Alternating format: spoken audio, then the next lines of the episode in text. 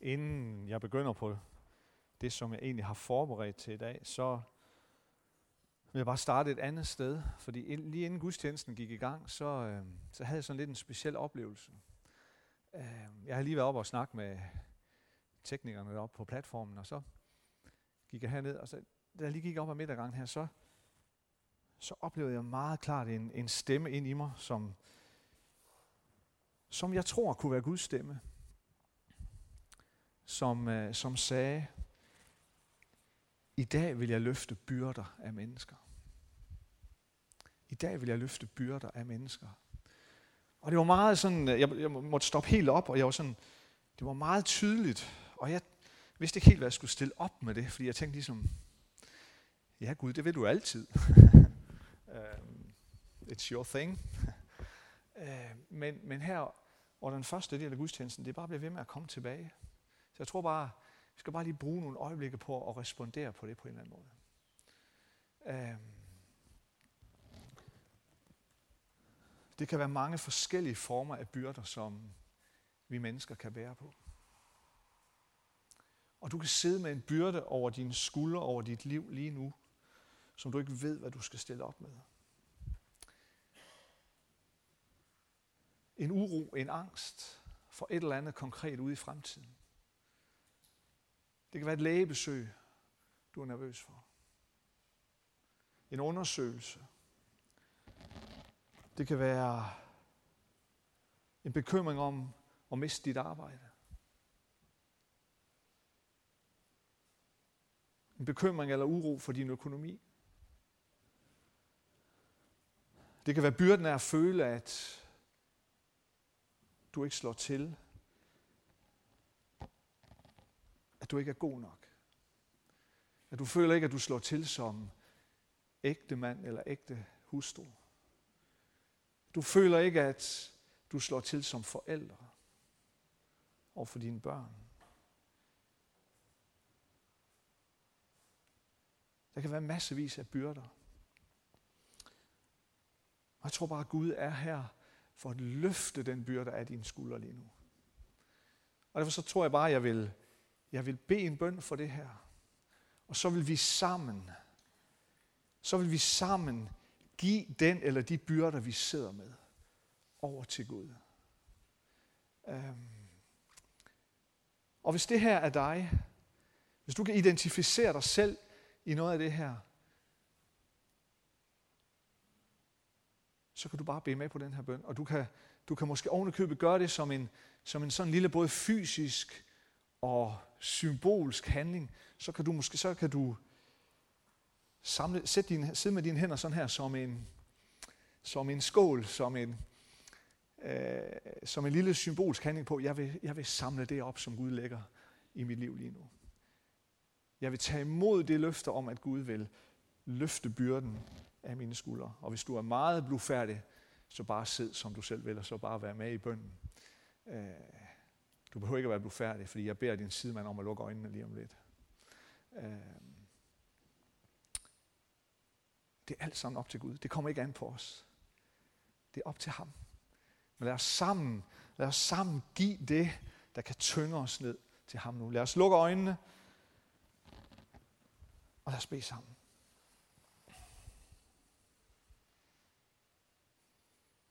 Almægtige Gud og himmelske Far. Tak fordi du er nærværende. Tak fordi du er her. Du er her lige nu. Og vi ved, at du elsker os.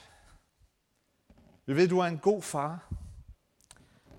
Du er en vidunderlig far, som aldrig skubber os bort, som aldrig støder os væk, som aldrig forkaster os, men som elsker os. Far, vi kommer til dig nu og endnu en gang erkender og bekender for dig, at det er, det er et brudt liv, vi lever. Og derfor så kan vi mærke byrder lægge sig på os fra tid til anden. Far, nu vil vi lægge den her byrde, som den enkelte af os tænker på lige nu. Vi vil lægge den ved dine fødder, Kristus. Far, hjælp os til det. Giv os noget til det ved din hellige ånd. Herre, vi beder dig, løft den af os. Løft den af os. Befri os fra den her byrde. Må vi, må vi mærke, hvordan du løfter os op. Og du giver os fornyet håb, fornyet styrke, forstærket glæde, forstærket tro. Løft af os, far, det bærer vi om. I Jesu navn. Amen. Amen.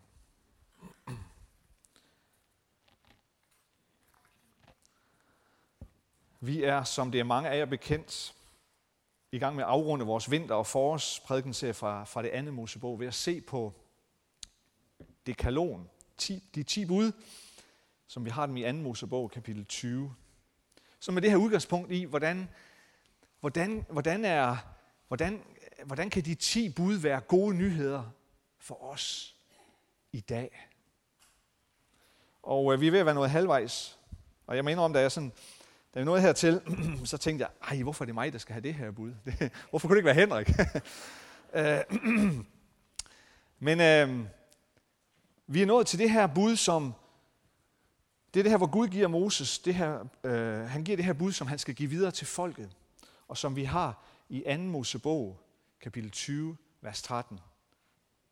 Bare den her lille, korte sætning. Du må ikke begå drab. Du må ikke begå drab.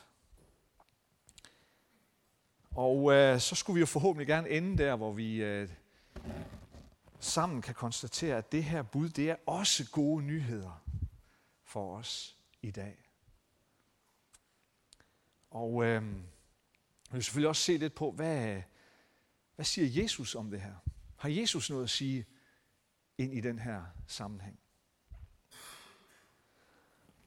Det her bud, vi har foran os i dag, om ikke at slå ihjel, det er jo ja, det er højaktuelt, øh, og det har det som end været længe. Det vil sikkert blive ved med at være aktuelt øh, resten af den tid, øh, vi som menneskehed får her, indtil, indtil Jesus kommer igen og genopretter alt. Det er jo spørgsmål, som, som er højaktuelt, øh, især i forbindelse med øh, livets begyndelse og livets afslutning. For hvem har egentlig retten til at bestemme over liv og død? Hvad er et liv egentlig? Hvilken betydning har det?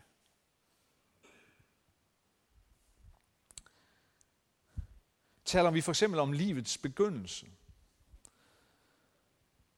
så er det sådan, at tilbage i 2004, tror jeg det var, der begyndte man i Danmark med at tilbyde gravide kvinder en fosterdiagnostisk undersøgelse. Jeg er jo ikke fagmand her, men, men jeg, jeg mener, det har noget at gøre med, at man kan få en undersøgelse af fostret, hvor man kan stadfæste en mængde ting. Man kan stadfæste langt mere end, end blot barnets køn. Man kan undersøge, om barnet har nogle kromosomfejl. Uh, man kan undersøge, om det allerede i fosterstadiet er bærer af alvorlige sygdomme eller defekter. Man kan se, om barnet bærer på en forhøjet risiko for alvorlige arvelige sygdomme osv.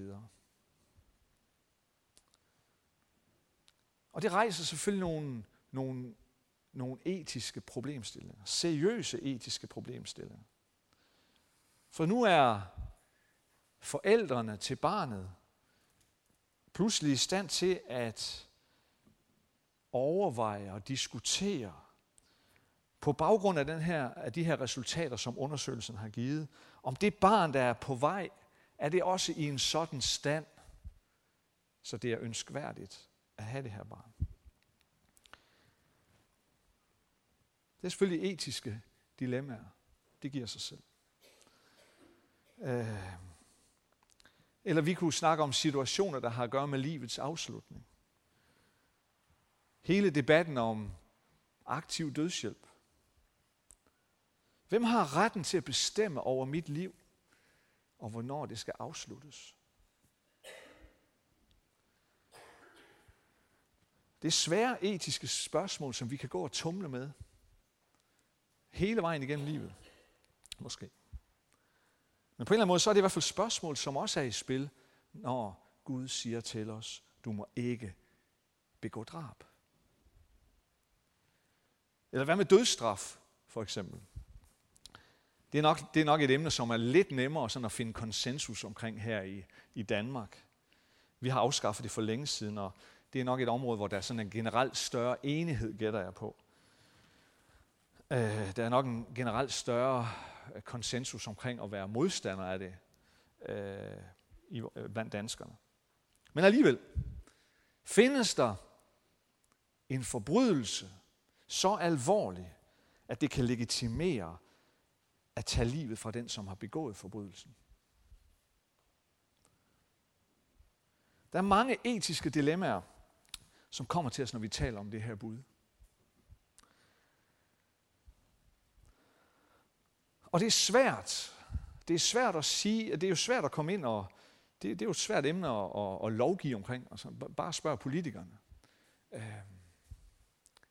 fordi næsten uanset hvad man siger, så vil der altid være mange af os, der kunne komme med en eller anden øh, øh ekstrem situation, eller, eller en, en, en, en, en, en, et grænsetilfælde, eller et eller andet, og sige, hvad så med det? Hvad nu med sådan en situation? Men hvis vi lovgiver den vej, hvad så hvis det der, det sker? Vi kan altid finde en eller anden øh, øh, mere eller mindre sådan yderliggående situation. Men vi kan bare ikke konkludere. Det er i hvert fald svært at konkludere ud fra ekstremerne. Vi må finde noget andet at stå på. Som kristne, der har den her debat, så er vi på en eller anden måde også nødt til at tage udgangspunkt i, hvad, der er, hvad vi mener er Guds åbenbaring om livet. Hvad har Gud åbenbaret for os om, hvad livet er? Som, som vi har været inde på nogle gange i forbindelse med de her 10 bud, så indleder Gud, når han giver det her 10 bud til Moses, så indleder han det med at sige noget meget bestemt. Han begynder med at slå fast, hvem han er. Han siger, jeg er Herren din Gud, som førte dig ud af Ægypten af trællehuset. Jeg er Herren din Gud, som har ført dig ud af slaveriet, ud af Ægypten. Det er det, der er rammen for det hele. Gud starter med at slå fast, hvad der ligesom er udgangspunktet for pakten. At det handler om, hvem Gud er. Det handler om, hvad Gud har gjort, og hvad han vil gøre for sit pagtsfolk. Det er mig, der er jeres herre. Det er mig, der er jeres Gud. Jeg har ført jer ud af det, der, det, der tidligere var jeres trællehus, ud af Ægypten. Og det siger jo så også i samme åndedrag noget om, hvem, hvem pagtsfolket er, hvem Israel er. At de er et folk, netop et folk, som tidligere har været underlagt slaveri. Deres liv, deres skæbne, deres død har tidligere været i hænderne på et fjendtligt folk. Et folk, der ikke ville dem det godt nødvendigvis. Et folk, der ville udnytte dem. Et folk, der ville, og der kunne behandle dem efter for godt befindende. Men nu, nu starter Gud med at slå fast, at Gud har taget dem ud af det land, og så vil han i stedet føre dem ind til et nyt land, som han vil give dem. Og det er et land, hvor der råder noget helt andet, end der rådede i Ægypten. Det er Guds intention med det land, han vil give dem, at der råder noget helt andet. Nogle helt andre principper. Noget helt, en helt anden situation, end det, der var situationen i Ægypten. Det land, Gud vil give dem, der, der, råd, der skal råde frihed i stedet for fangenskab. Tryghed i stedet for angst og uro. Frelse i stedet for bundethed. Liv i stedet for død.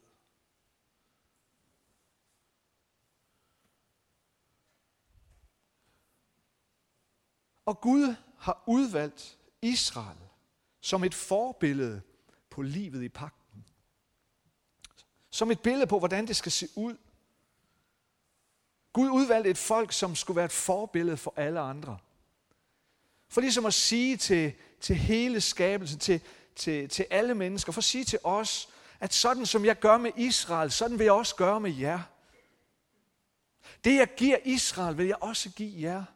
Det liv, jeg inviterer Israel ind i, det vil jeg også invitere jer ind i.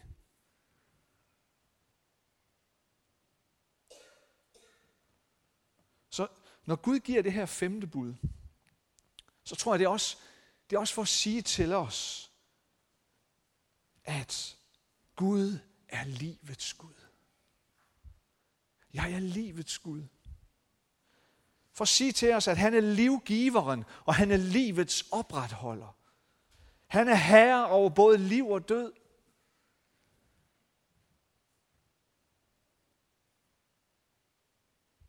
Og han siger til os, at vi skal ikke tilrane os den magt, som alene tilhører ham.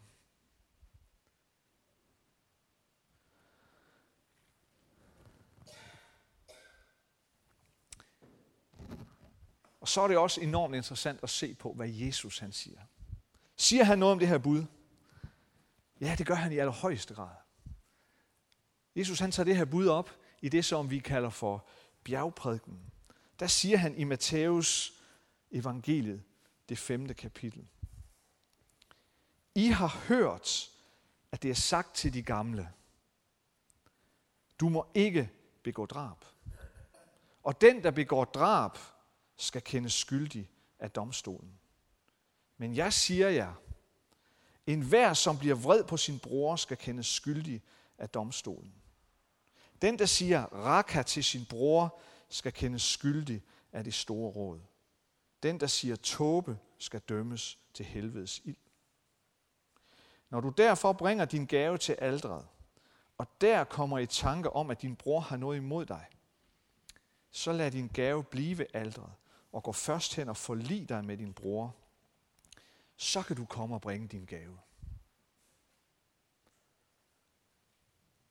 Vi må da nok lige sige, at Jesus strammer skruen. Et enkelt nyk eller to.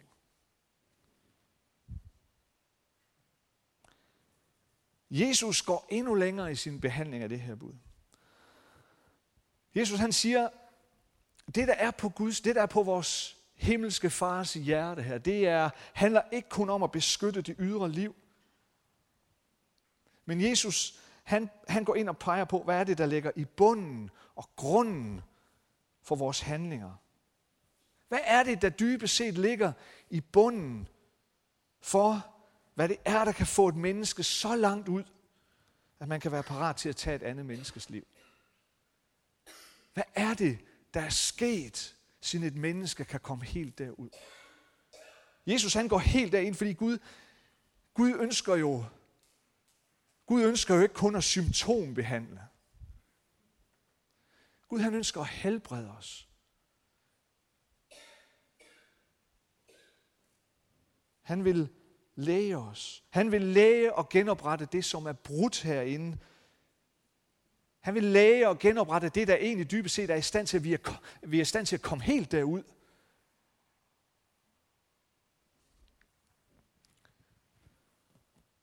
Den her brudhed, den ser vi jo allerede i, de, i første Mosebog, i det fjerde kapitel. Der møder vi brødrene Kain og Abel. Hvor mange af jer kender historien? Og de her to, altså de er jo, de er jo interessante, fordi de tilhører sådan, øh, de tilhører den første generation, som, som ligesom som, som, som er født uden for Edens have. De, øh, de første, som er født efter faldet. Og det er jo interessant at se, hvad der sker med dem. Og der hører vi om, at Kain slår sin, sin bror ihjel, fordi, fordi Gud tager imod Abels offer, men ikke Kains.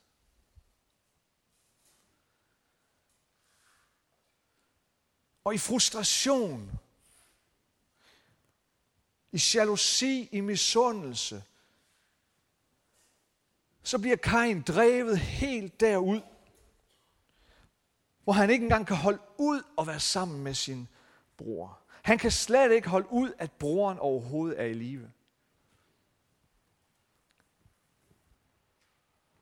Så allerede her, i den første generation efterfaldet, der ser vi, hvordan det at gøre sig til herre over andres liv, at komme ind i billedet. Og jeg tror, det er det, Jesus han vil tage fat på, når han kommenterer på det her bud. Han vil ned til bunden af det. Han vil til roden af det. Han vil læge os. Hvad er det så, der ligger dernede? Hvad er det, der ligger i bunden af den her alvorlige problemstilling?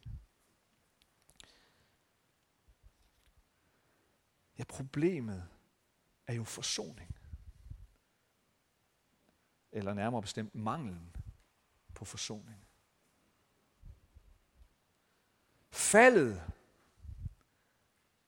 i Edens have har i den grad skadet, fordrejet, ramt vores vilje til forsoning med vores medmennesker. Og det er det, det er det, der er vores store problem.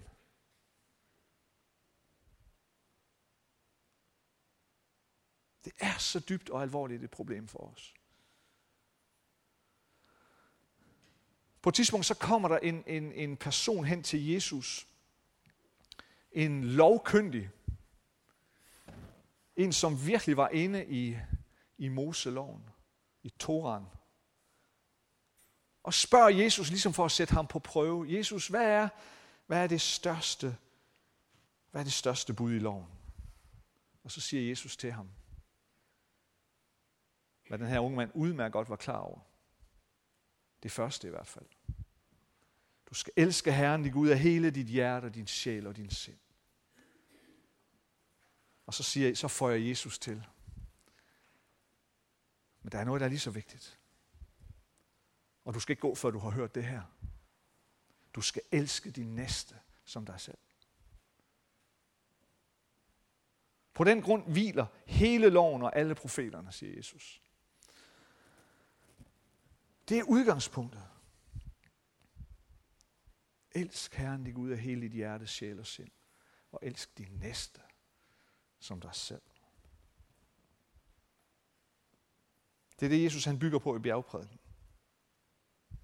Og det er det, Jesus han vil understrege, tror jeg, og forklare os, at et, når, når, når, når, øh, når Gud siger til Moses, du må ikke begå drab, så skal vi forstå, at det at begå et drab, det starter allerede der, hvor du ikke, hvor du ikke kan se din næste men kun se dig selv. Det starter der. Det starter allerede der. Hvor det er dig selv og din egen vilje og dit eget krav om selvretfærdighed fylder så meget, at du ikke kan møde dit medmenneske. Det starter der, hvor du ikke kan eller vil forsone dig med et andet menneske. Men at vi kan leve i forsoning med hinanden. At vi kan tilgive hinanden der, hvor det er nødvendigt. Det går faktisk før noget andet. Det er derfor, Jesus han siger, hvis du er på vej til aldret med dit offer, med din gave til Gud, og du på vejen derhen kommer i tanke om, at din bror har noget imod dig, så stop op.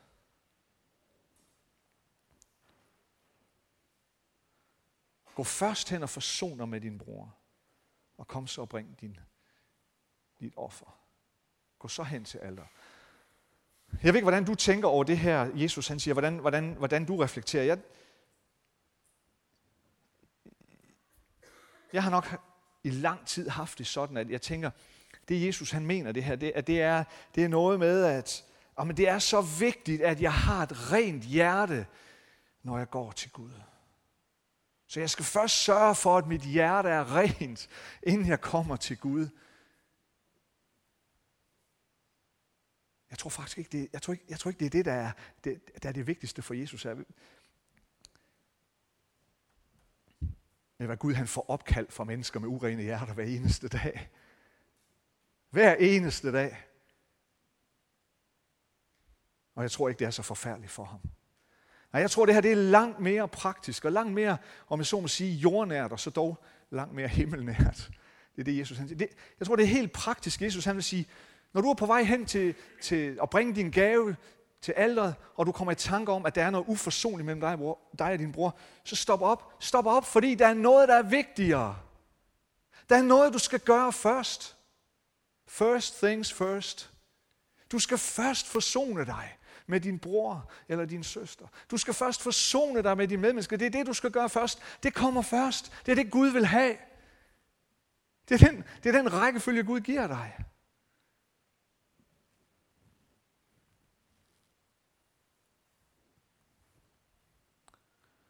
Og jeg tror, Jesu pointe det er, vi er nødt til at komme tilbage dertil.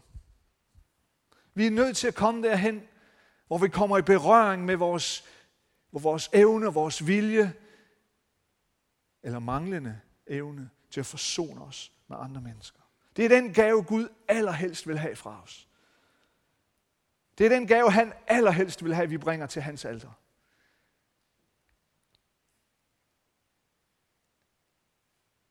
Gaven at kunne komme til Gud med vores brudhed, vores faldhed og sige, Gud, det her, det er så svært for mig. Men jeg ved, hvor meget det ligger på dit hjerte. Hjælp mig. Hjælp mig.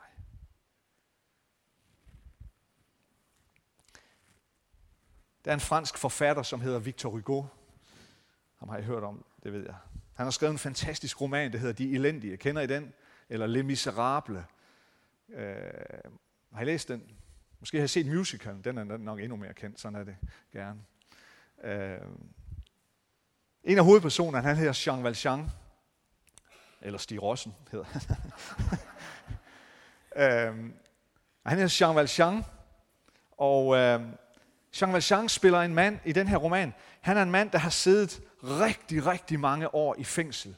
På grund af en usel lille forbrydelse, han har begået, fordi han stjal lidt brød. Han har siddet så mange år i fængsel, at det på ingen måde står mål med den usle lille forbrydelse, han begik. Og da han kommer, endelig kommer ud af fængslet, kommer han ud som en vred og bitter mand. På grund af den her uretfærdighed, der er begået mod ham, og han tænker på hævn. Og på grund af den vrede og den bitterhed, han bærer på, så har han svært ved at finde sin plads i samfundet igen. Folk betragter ham som en særling, og folk tager afstand fra ham, fordi de ved ikke, hvad han kan finde på. Og jo mere han er udstødt, desto mere vred og bitter bliver han. Desto mere hævngærig bliver Jean Valjean. Og en aften så kommer han ind i huset hos en biskop. Og biskoppen er en rigtig god mand. Han giver ham et måltid mad, og han tilbyder ham et sted at sove for natten. Og da det er blevet mørkt, og alle er gået i seng, så ser Jean Valjean i biskopens stue, så ser han, der står nogle smukke og dyre, kostbare sølvlysestager, og der ligger noget kostbart sølvbestik. Og så bliver han fristet over evne, og så stjæler han bestikket, og så flygter han ud i mørket. Men udenfor, der bliver han fanget af politiet, af gendarmerne. Og de kan genkende det her sølvbestik, og de kan se, at det tilhører biskoppen. Så de tager ham i kraven og fører ham tilbage til biskoppens hus. Og derhjemme ved biskoppens hus, så sker der noget mærkeligt. Det er som om, at den her biskop, øh, og det er som om Victor Hugo vil fremstille ham måske som sådan en Kristusfigur. Og biskoppen bliver konfronteret med, med anklagen, og så siger biskoppen til betjentene, nej, han har ikke stjålet noget. Jeg gav ham det som en gave. Og henvendt til Jean Valjean, så siger biskoppen, du glemte lysestærene. Du må ikke glemme lysestærene. Dem skal du også have med. Og så siger han til Jean Valjean, næste gang du kommer på besøg, min ven, så lad være med at gå igennem haven og tage bagindgangen. Gå ind af hoveddøren, den er altid åben for dig. Og så beder han betjenten om at gå. Og bagefter så siger biskoppen til den her undrende Jean Valjean, brug nu de her penge, når du har solgt det her sølvtøj. Brug pengene til at blive et ærligt menneske. Jean Valjean, min bror og ven, siger han til ham. Du tilhører ikke længere det onde, men det gode. Jeg har købt din sjæl fri, siger han. Jeg befrier den fra mørke tanker og fortabelse og giver den til Gud. Hvad er det, biskoppen gør?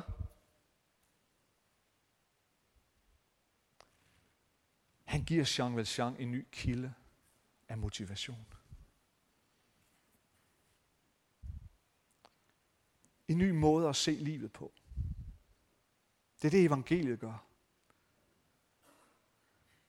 Det bringer et nyt syn ind på livet. Evangeliet udfordrer det faldende, det brudte syn på livet.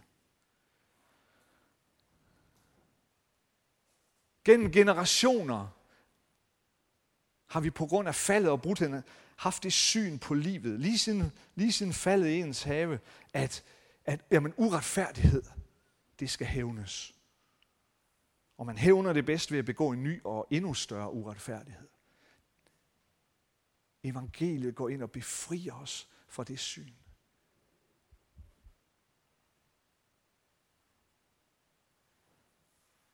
Det er det nye syn. Det er, det er evangeliet. Det er de gode nyheder, som vi er kaldet til at bringe ind i vores tid og ind i vores kultur. Vi er kaldet til at tilbyde den her verden, tilbyde vores omgivelser en ny mulighed. En mulighed for at få fjernet mørket og få det erstattet med håb og med liv. Med tilgivelse og forsoning. Det håb, det nye liv, det bringer vi ved hjælp af forsoning.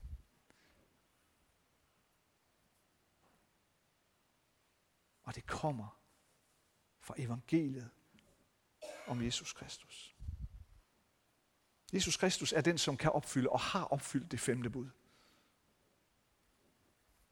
Ved at vise os en ny vej. Ved at gå en ny vej. Det er den Kristus, vi ønsker at følge efter.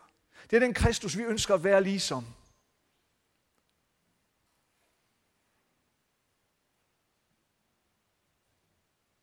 Overalt, uden for de her vægge, når vi går herfra, og bringe det her håb, bringe det her nye liv.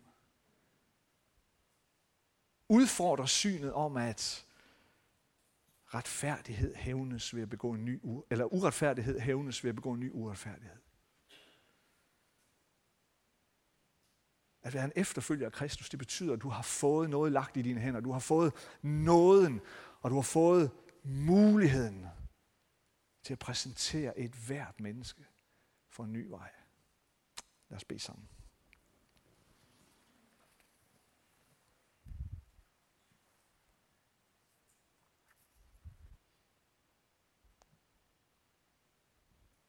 Almægtige Gud og himmelske Far, Du som giver os livet, du som opretholder livet.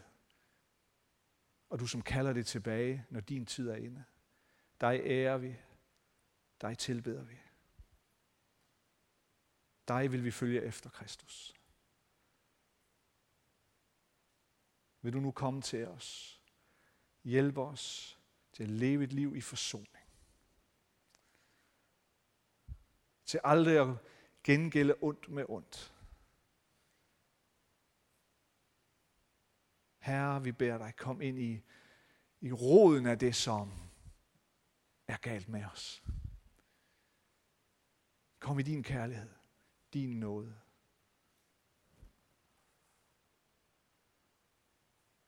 Og mød os. Genopret det, som er brudt. Så det på plads, som er kommet ud af, ud af den rigtige vej. Hjælp os, Herre. Vi priser dig. Vi tilbeder dig. Tak, at du er nådig. Tak, at du er trofast. Tak, at du er så rig på noget, Herre. At du aldrig opgiver os. I Jesu navn. Amen.